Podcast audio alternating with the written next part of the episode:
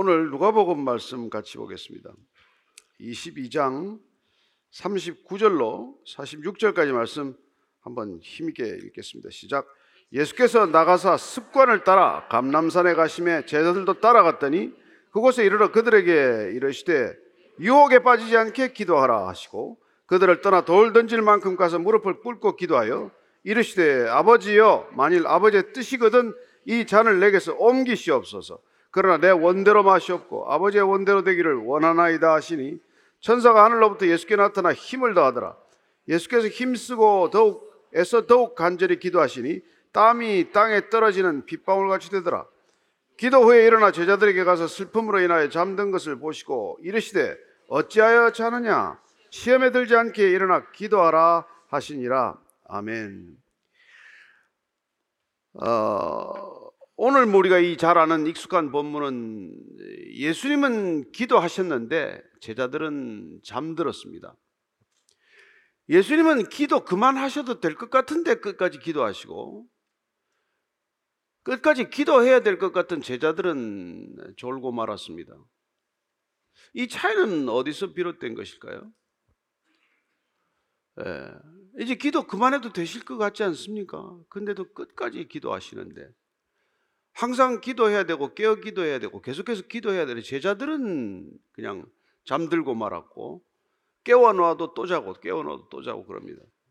그 차이가 어디 있냐는 것이죠. 예, 그 차이를 우리가 39절에서 발견하게 됩니다. 시작.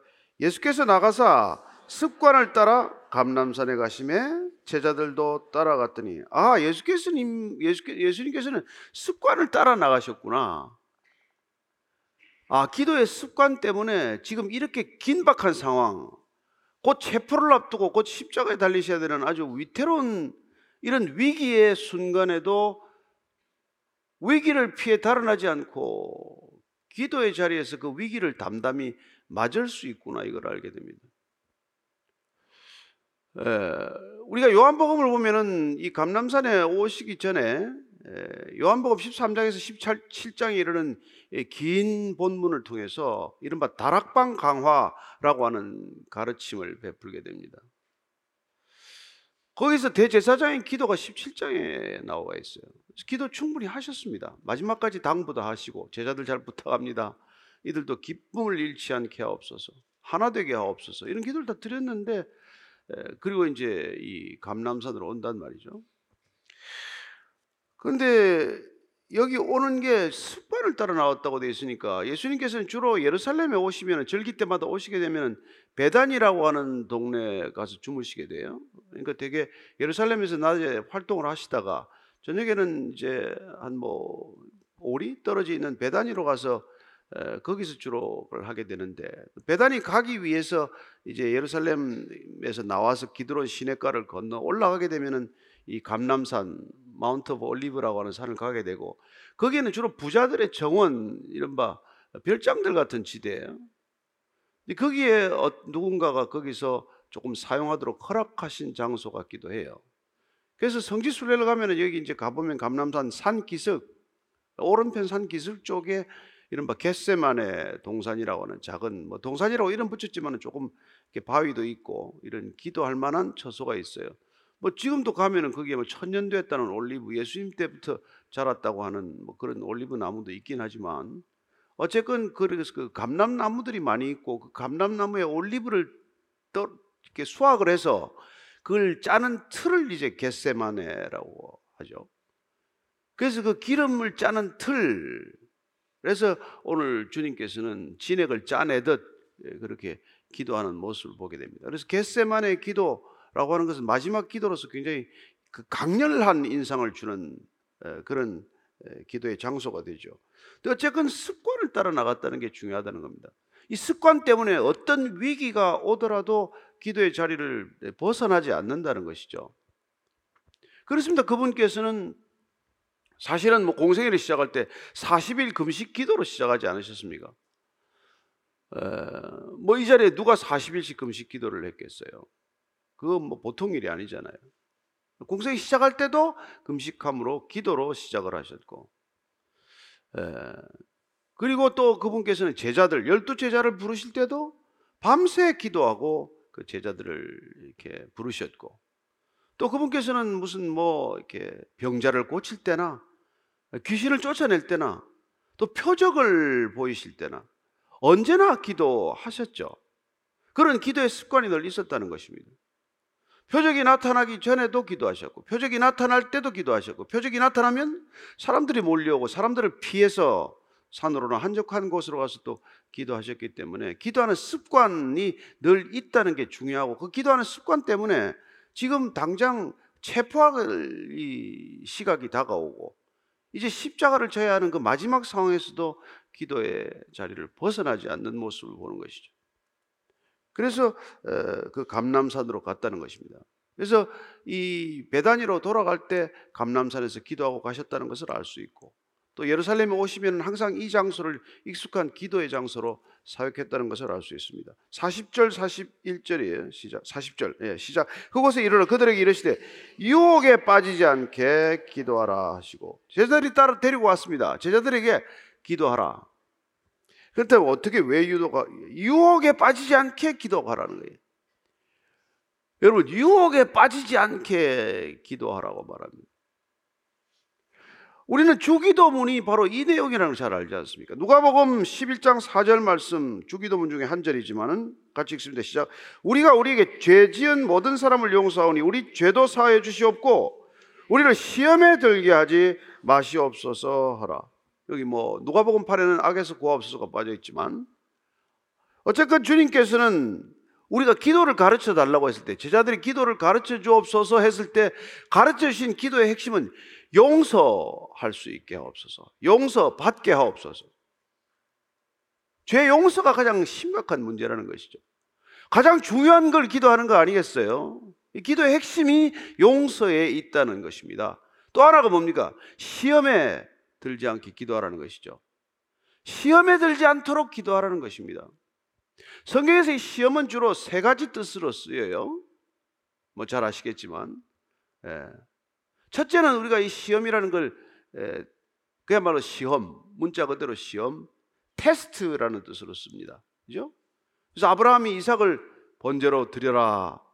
이건 테스트란 말이죠. 이 테스트를 할 때 주님께서는 어떻게 하십니까? 번제로 드리라고 하지만 정작 이삭을 칼로 찌르려고 했을 때 멈추어라. 그리고는 그분께서 친히 번제 쓰실 어린 양을 따로 준비하지 않으셨습니까? 그러니까 테스트 할 때는 뭐죠?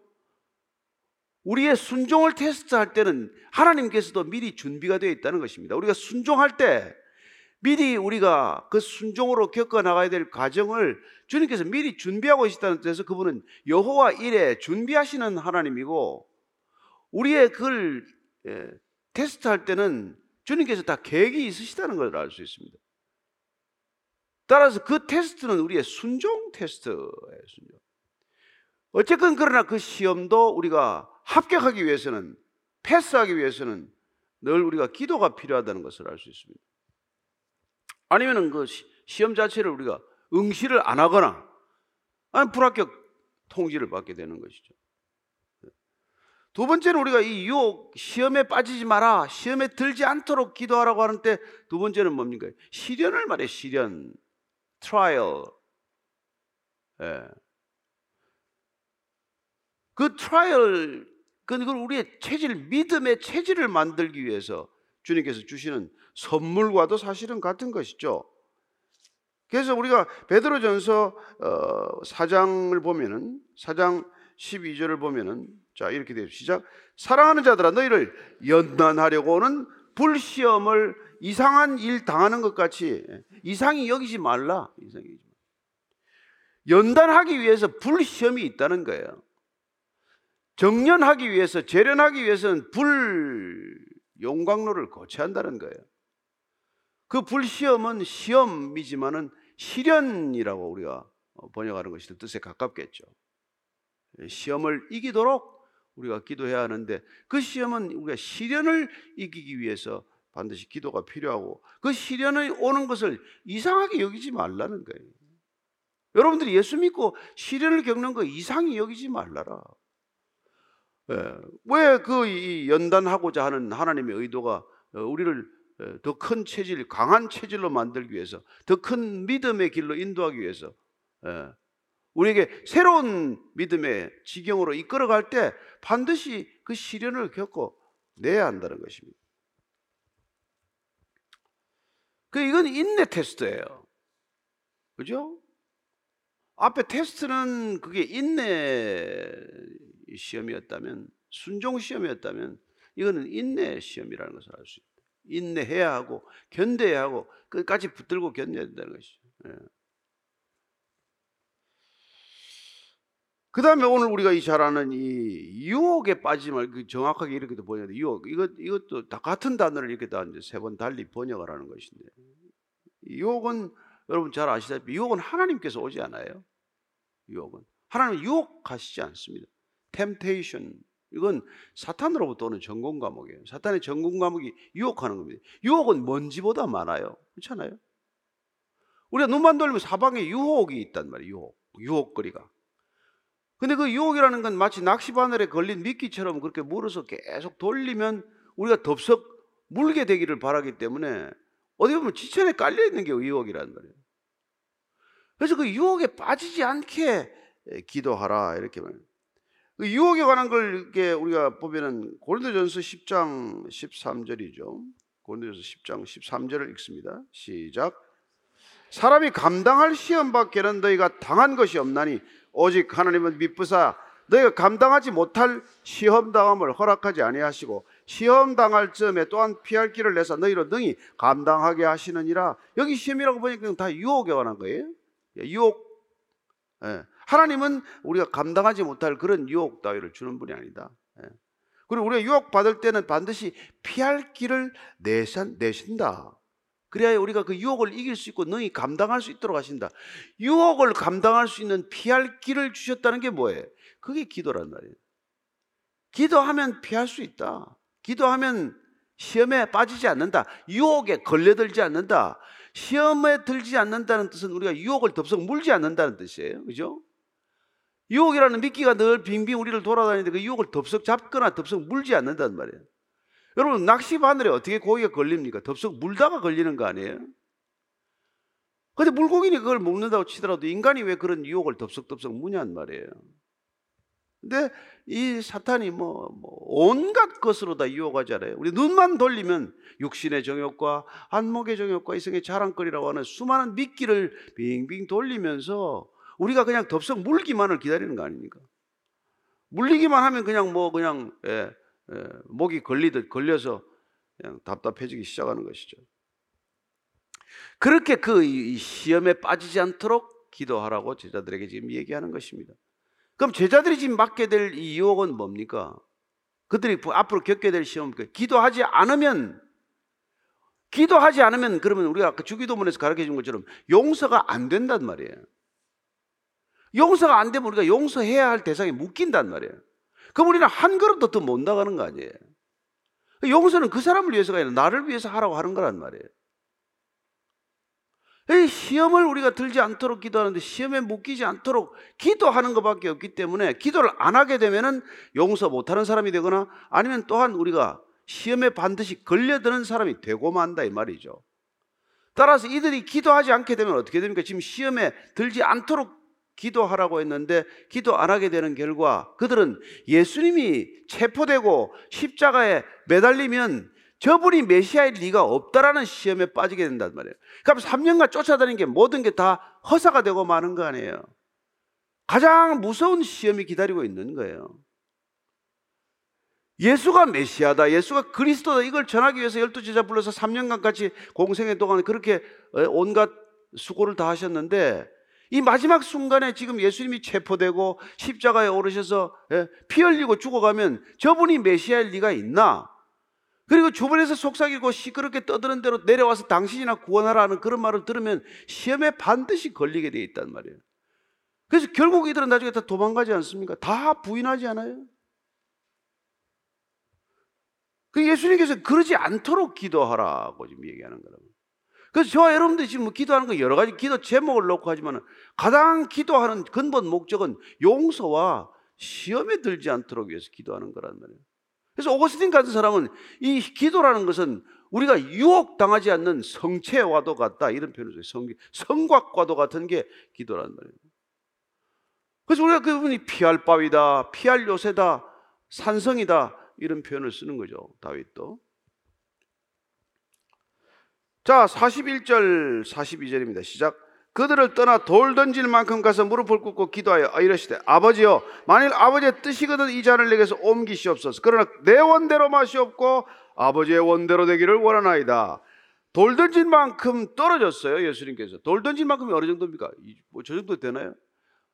바로 곁에 있는 건 아니죠 그러나 돌 던질 만큼이라는 거리는 예수님이 기도하는 기도 소리가 어느 정도는 들릴 만한 거리에 두고 지금 있는 것이죠 그리고는 무릎을 꿇고 기도하십니다. 아니, 그분이 왜 무릎을 꿇으세요? 아버지와 나는 하나이다. 나를 본 자는 아버지를 보았다. 이렇게 말씀하실 만큼 친밀감이 지극하신 분이 왜 또 아버지 앞에 무릎을 왜 꿇습니까?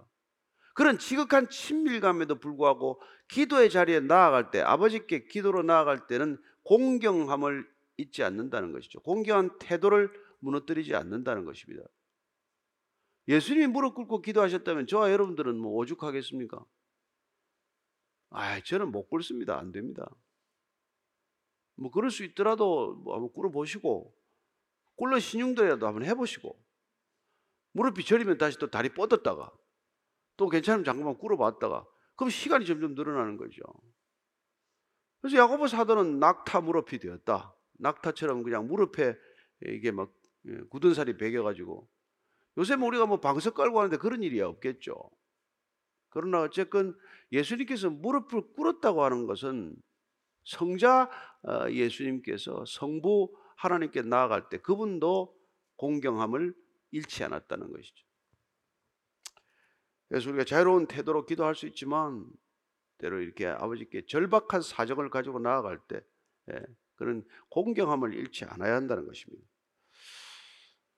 그리고 기도의 핵심은 뭡니까? 기도의 핵심은 예수님은 한마디 기도 지금 하고 계신 것이죠. 잔을 가능하면 옮겨 주십시오. 이건 솔직한 기도예요. 가식이 없잖아요. 아니 뭐 제자들 다 당부도 하고 모든 걸 다 끝마치셨는데 마지막 이 겟세만의 기도의 핵심은 그럼에도 불구하고 저는 솔직히 두렵습니다. 고통스럽습니다. 그러니 이 잔이 피할 수 있으면 피하게 해주십시오. 십자가에 오르는 고통이 아니에요. 채찍을 맞는 고통이 아니에요. 가시 멸류관의 고통이 아닙니다. 그분은 아버지와 하나인데 아버지로부터 끊어져야 하는 고통. 이 고통 말할 수 없는 고통이죠. 인간의 죄를 구하기 위해서 인간의 죄를 대속해야 하는 고통. 아니 인간의 죄 그 자체가 되어야 하는 고통. 그분이 왜 죄 없는 분이 죄가 되어야 합니까? 죄가 되어서 끊어지는 것 한순간도 아버지와 연결된 것이 끊어진 바가 없는데 그 끊어지는 고통이라는 건 그냥 단순히 채찍에 맞고 못이 박히고 하는 육신의 고통과 비교할 수 없는 고통이기 때문에 지금 이 기도의 자리에 앉은 거란 말이죠. 그렇지 않고서 우리가 이해가 안 되죠. 십자가 실컷 다 아시는데 뭐 새삼스럽게 무슨 그를 또 피하게 해달라고 기도합니까? 아버지하고 꼭 끊어져야 합니까? 단절의 고통이죠. 격리의 고통이죠. 분리의 고통이죠. 찢어지는 고통 아니까 찢어지는 살이 찢어지는 고통과도 비교할 수 없는 그런 고통을 감내하기 위해서 그분께서는 기도하시고 그 기도의 결론은 뭡니까? 내 원대로 마시옵고 아버지의 뜻대로 하시옵소서. 아버지의 원대로 되기를 원하나이다. 그러니까 우리가 무슨 기도를 드리든지 간에 기도의 결론은 항상 여기에요. 우리는 우리의 간구를 얘기할 수 있습니다. 우리가 원하는 바를 알 수 있지만 그러나 마지막 순간 예. 내 뜻이 아니라면 아버지의 뜻대로 되게 해 주십시오. 예, 그 얘기죠. 그랬더니 뭐, 그 기도가 얼마나 힘들었던지 43절, 44절입니다. 시작. 천사가 하늘로부터 예수께 나타나 힘을 더하더라. 예수께서 힘쓰고 애써 더욱 간절히 기도하시더니 땀이 땅에 떨어지는 빗방울 같이 되더라. 여러분 그 기도가 얼마나 간절하고 얼마나 절박하고 얼마나 힘겨운 것이었든지 예수님께도 힘겨운 기도가 있을 수 있습니까? 이런 기도라는 것이죠. 마지막 순간 내 뜻을 온전히 꺾어야 할 그건 정말 힘든 기도죠. 그때 하나님께서 천사를 보내주셔서 힘을 더하셨더라. 기도할 힘을 더 보태주셨더라. 자는 못 옮겨주지만 기도할 수 있도록 기도에 힘을 보태시는 것은 아버지께서 도와주셨더라. 그러면 그 아들 예수가 힘에 붙이는 기도가 있고 힘에 붙이는 기도를 도와주는 천사가 있다면 우리는 오죽 더 안 그렇겠습니까? 우리가 힘에 붙이는 기도가 한두 개입니까? 해보다 해보다 안 되는 기도가 한두 개습니까?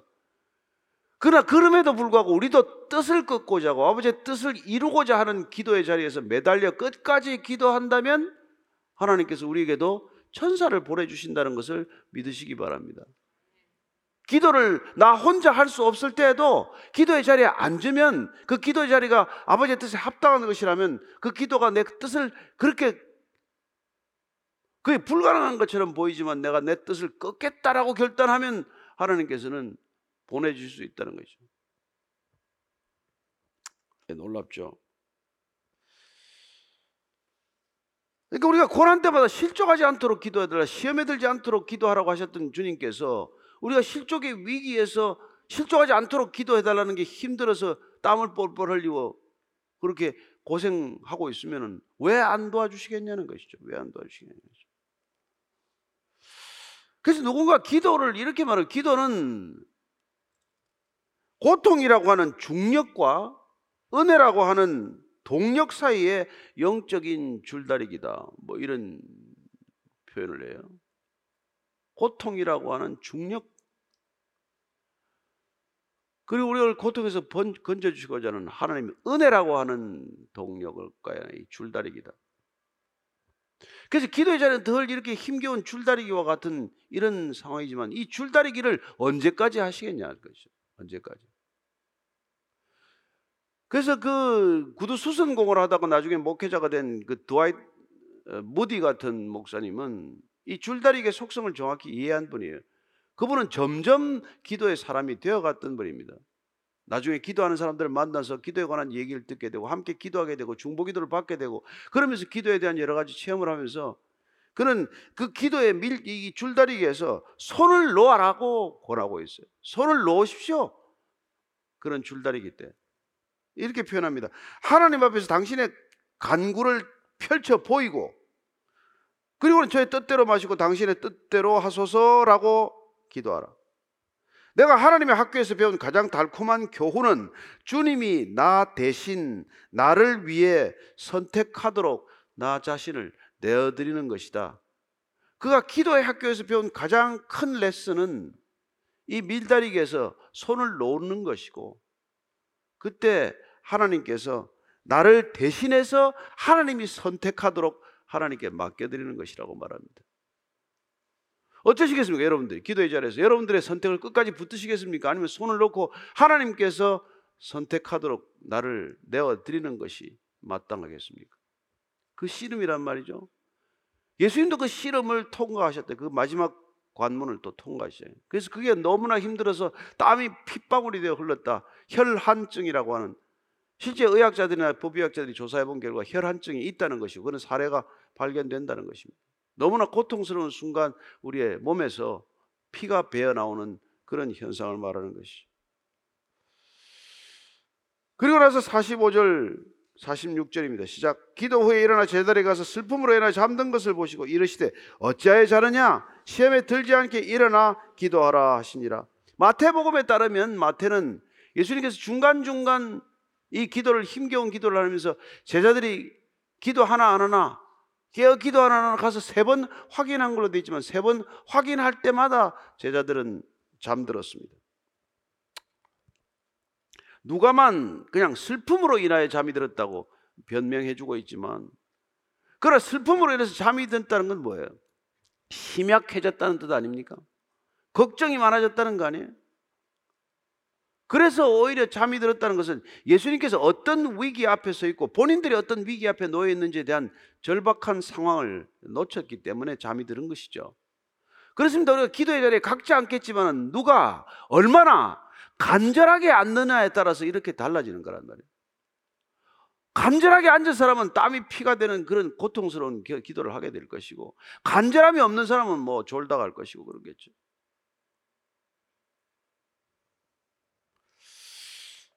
그래서 어찌하여 자느냐 시험에 들지 않게 일어나 기도하라. 시험에 들지 않도록 유혹에 빠지지 않도록 실족하지 않도록 결국은 내가 사탄의 먹이가 되지 않도록 밥이 되지 않도록 기도하라는 것입니다. 우리의 기도는 우리의 뜻을 관찰하고자 하는 것이 아니라 우리가 기도해서 바꿀 수 있는 건 하나님이 아니라 우리 자신이 바뀌는 것밖에 없다는 것을 경험해 오지 않았습니까? 하나님을 바뀔 수 있는 분이 아니지 않습니까? 불변하는 하나님을 아무리 쥐고 흔든다고 하더라도 그분이 변할 리가 없지 않습니까? 그분이 성품이 변합니까? 그분의 능력이 변합니까? 그분을 변화시킬 수 있는 건 아닙니다. 에, 물론 그분께서 에, 히스기야에도 들어도 주시고 다윗의 기도도 응답하시고 기도에 응답하시지만 그 기도 응답은 하나님의 성품이 바뀐 건 아니라는 것을 기억해야 합니다.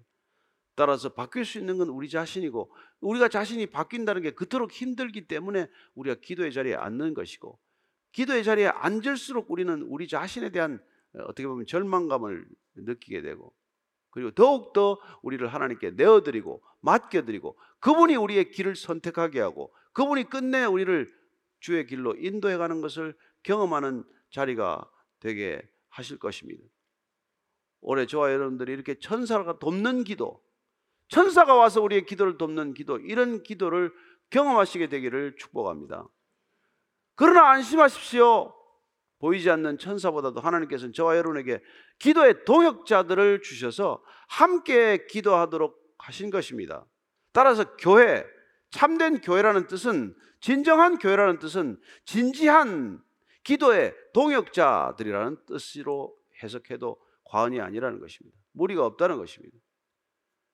교회란 세상에서 불러낸 사람들을 지칭하는 것이고 세상에서 불러낸 사람들이 함께 주를 의지하고 주께 간절히 기도하는 기도의 동역자, 기도의 공동체라는 것을 우리가 안다면 함께 모여서 이렇게 기도할 수 있는 공동체야말로 하나님께서 우리에게 붙여주신 천사와 같은 것을 그심을 알게 하셨사오니 주님 제가 저분의 천사가 되게 하옵소서. 저분이 나의 천사가 되어 기도의 동역자가 되어 함께 기도하는 공동체를 이루게 하여 주옵소서. 그래야 끝까지 이 교회가 우리의 뜻을 꺾고 주님의 뜻을 따르는 주님의 공동체가 되게 하여 주옵소서. 그렇게 기도하는 저와 여러분이 되기를 축복합니다. 오늘 같이 기도할 때 하나님 제가 얼마나 제 뜻을 관찰하기 위해 주님과 씨름했는지 모릅니다. 그러나 그 줄다리기의 한 줄을 이제 놓아버리겠습니다. 주님께서 저를 인도해 가시고 주님께서 선택하도록 저 자신을 내어드리고 비워드리니 주님 주님께서 가장 선한 곳으로 가장 좋은 곳으로 저를 인도해 가실 줄로 믿습니다. 주님 오늘도 주께 제 자신을 온전히 내어드리니 주님 받아주시옵소서 산 제물 되게 하여 주옵소서 함께 한번 기도하겠습니다. 하나님 아버지 오늘 우리 자신을 제물로 드립니다. 하나님 정말 산제물로 드려오니 주님 받으셔서 주님이 원하시는 가장 좋은 제물로 사용하여 주옵소서.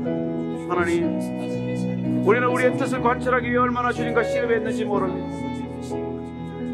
주님 이제 그 줄다리기를 그냥 그만두겠습니다. 이제 그 줄다리기를 끝내겠습니다. 주님 이제 제가 줄을 놓아버리겠습니다. 주님께서 저를 붙드시고 주님께서 가장 좋은 곳으로 선택해 주시고 가장 좋은 곳으로 저를 인도해 주셔서 제가 저를 선택하는 것보다 제가 저를 결단하는 것보다도 하나님의 결단, 하나님의 결정, 하나님의 선택이 더 옳고 더 바르고 더 아름답고 더 향기롭다는 것 경험하게 하여 주시옵소서. 제 어떤 선택보다도 주님의 선택이 옳다고 믿습니다. 제 어떤 결정보다도 하나님의 결정이 바르다고 믿습니다.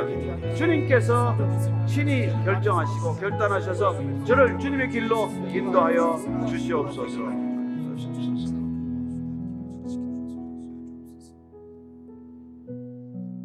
우리 예수님처럼 끝까지 기도하는 마음으로 함께 기도하기 원합니다.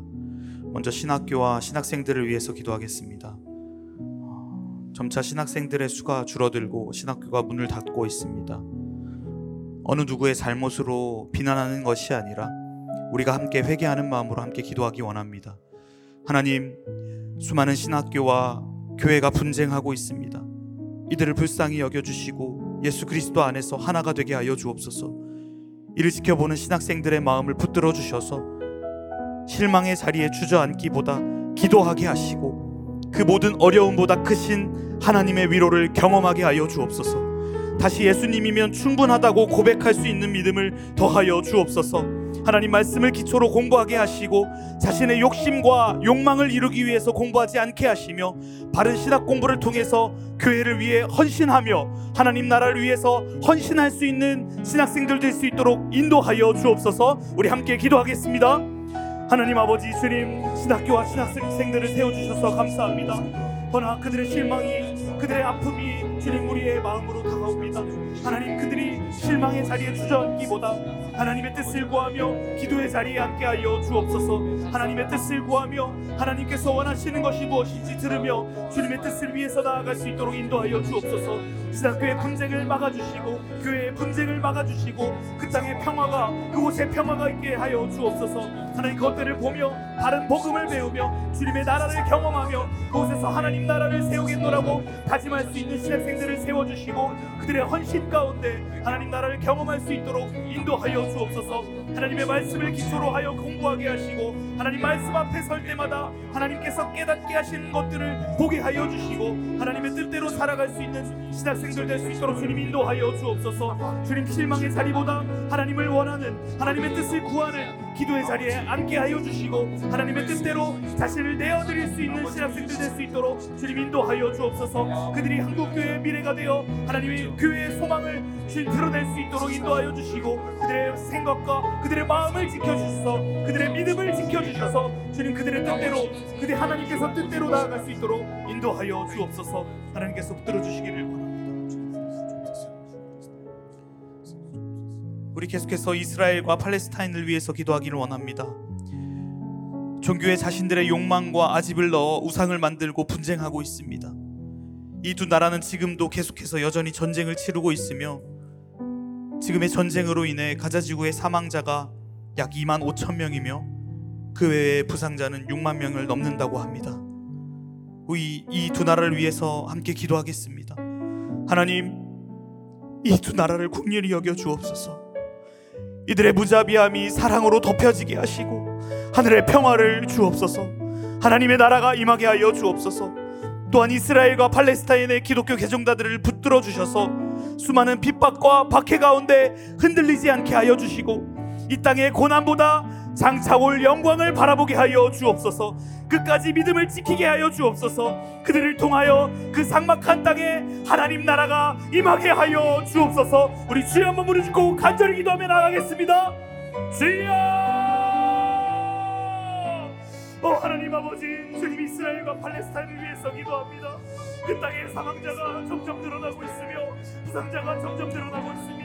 그 땅을 불쌍히 여겨주시고 그 땅의 분쟁을 막아 주옵소서.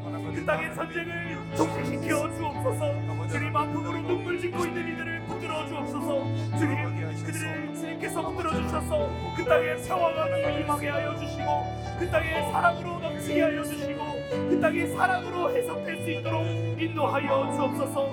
그들의 무자비함이 사랑으로 덮여지게 하시고 하늘의 평화를 더하여 주옵소서.